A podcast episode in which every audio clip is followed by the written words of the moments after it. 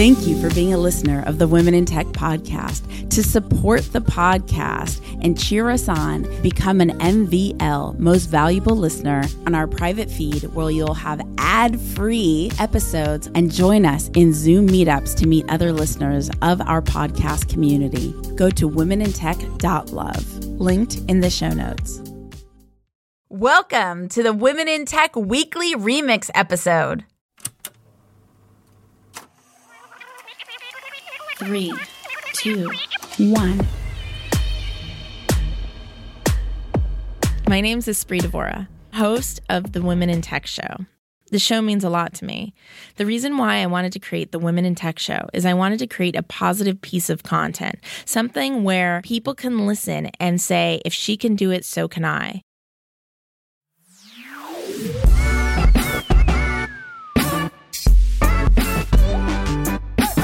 Hey, my name is Erica Canna. I work over at swell.is as the brand and content lead for a headless commerce company. I'm based in Montreal.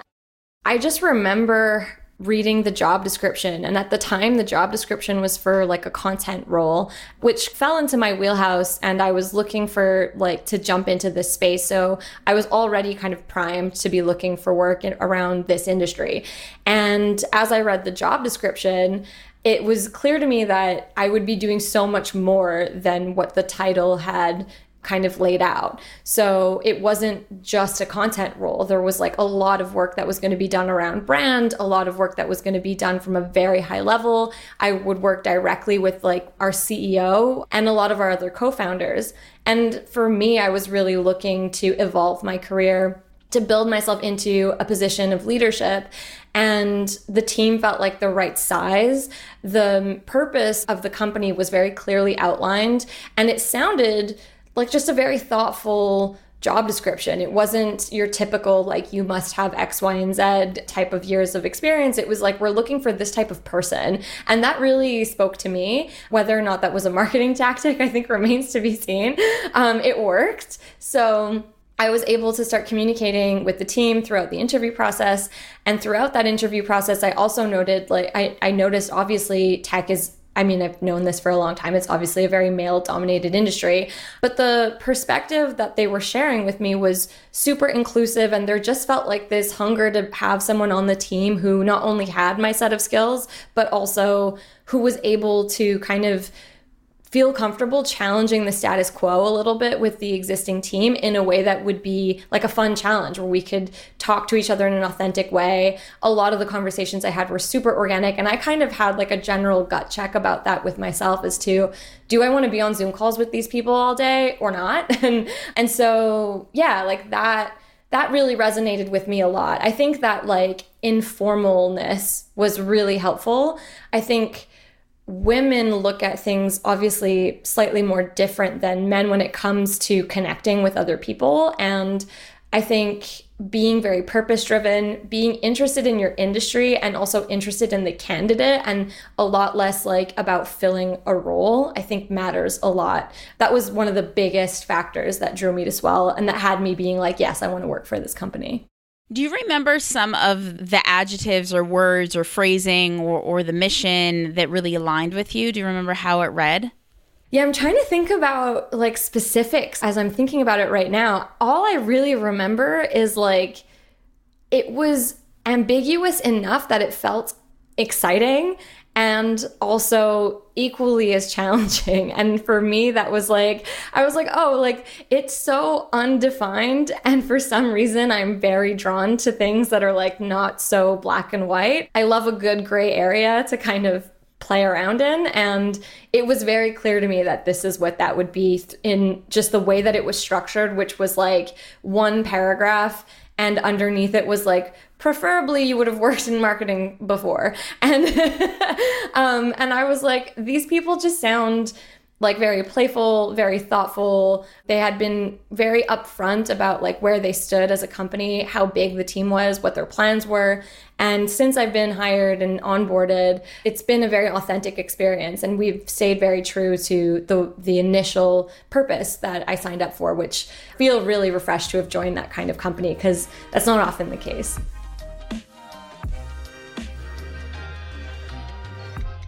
Hi, everyone. I'm Mary Siebert. I work as a community manager at Major League Hacking, where we empower student hackers all across the globe.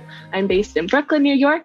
I honestly think one of the biggest ones for me was just getting out of the mindset that in order to work in tech, I needed to be the best programmer or a programmer who had been programming forever, um, or that I needed to, you know, be like 100% all in on coding all the time. I think those three things kind of consistently made me want to, you know, switch my major or not finish my degree or just pursue jobs in other areas. Yeah, I've been lucky that I've had a lot of really great mentors who have told me, like, hey no like you still belong here. And you know having people who tell you that again and again eventually you start to believe it more.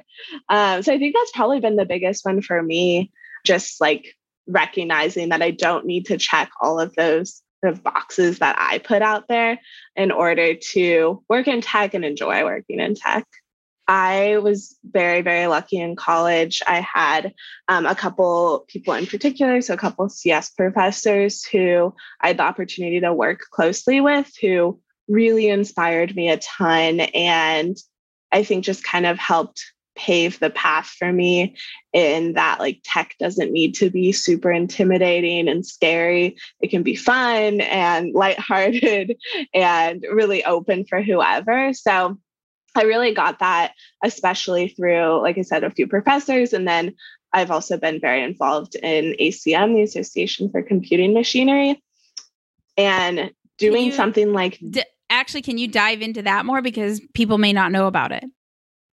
Totally.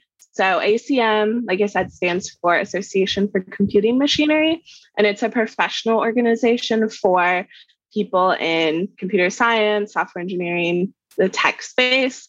And what I really enjoyed or continue to enjoy about ACM is they focus not only on technical skills, but a lot of larger professional development, career advice. Through my involvement at ACM, I did mock interviews and had my resume critiqued, and all of these things that I think just made me a lot more well rounded through my involvement there. And that was also a really good way for me to see how much you can do with tech, just because I met people who worked in so many different areas and did so many different things in their day to day. Hi, this is Juliana Mayer, and I'm founder of Superpass, the all in one website and app maker for your content, community, and paywall. We're based in the UK. Yeah, so it's really cool to hear you phrase it that way because I've never really thought about it quite like that, but you're absolutely right. It was completely intentional because it was a very, very deep pain point that I felt. I haven't really made much music since I started this company. I didn't want to stop making music, but this was such a pain point that I felt that I had to go and solve it. So it was really a drive to solve this pain point. And because it's such a major pain point for so many creators, it hasn't really, the pain point hasn't really changed in the last 10 years. I think the technology opportunities of how to solve it has evolved and changed. But the nugget and seed of of why, the why is still the exact same why. And it's just the how that has massively evolved beyond any of my imagination, you know, imaginings when we started. And the, the, second part of your question of was there stuff daunting? Absolutely. Like every day there's stuff daunting. I'm learning every day. Even now, I think the more I learn, the more I'm aware that there is to still learn.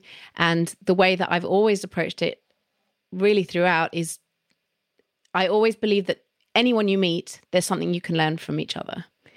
And so I'm always asking people questions, really listening. And I think a lot of how we've built the product we've built is really just by listening to our customers and you know not even just our customers but just people anyone i talk to anywhere i'm always listening like what is their challenge and i always say that you know if someone's interested in superpass i say well let's have a call and i want to hear about your challenges i don't say you know i want to tell you about how a product can help you i say I want to hear about your challenges because that's the thing that interests me. And then the puzzle I like to solve is, oh, well, this is how we can solve your challenges. But often I hear about challenges that like not that many people are talking about. And you know, in the first few the first couple of years of Superpass, I went around the industry, music industry, and and did h- hundreds of interviews. I mean, it was kind of it was like business meetings, but for me, it felt like interviews where I was actually talking to them about their fan clubs and their super fans and their you know, marketing channels and what what's worked for them and what hasn't. And you know, I've been fortunate enough to sit in the offices of some of the the biggest bands in the entire planet and hearing about their fan club and super fan experiences over the last few decades. I mean, it's been incredible the stuff that I've kind of been able to you know hear firsthand um, and you know still pinch myself at some some of those opportunities. But that's how i approach everything. And you know it's not just in music it's across all kinds of things some of the authors that i've been able to speak to and just leaders across lots of industries. And and really the pain points are shared. They're the same pain points. And you know I, I think that we are lucky to be solving them in a way that is fairly unique. I, i'm not aware of any product out there that's really doing what we're doing. There's lots of solutions that address slices of what we're doing. And but all of it together it does feel like yeah that we're basically leading the market in that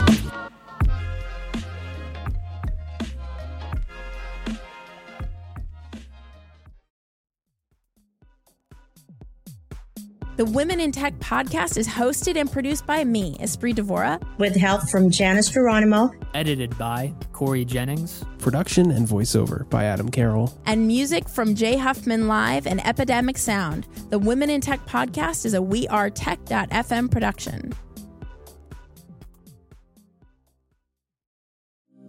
Thank you for being a listener of the Women in Tech podcast. To support the podcast and cheer us on, become an MVL most valuable listener, go to womenintech.love, linked in the show notes.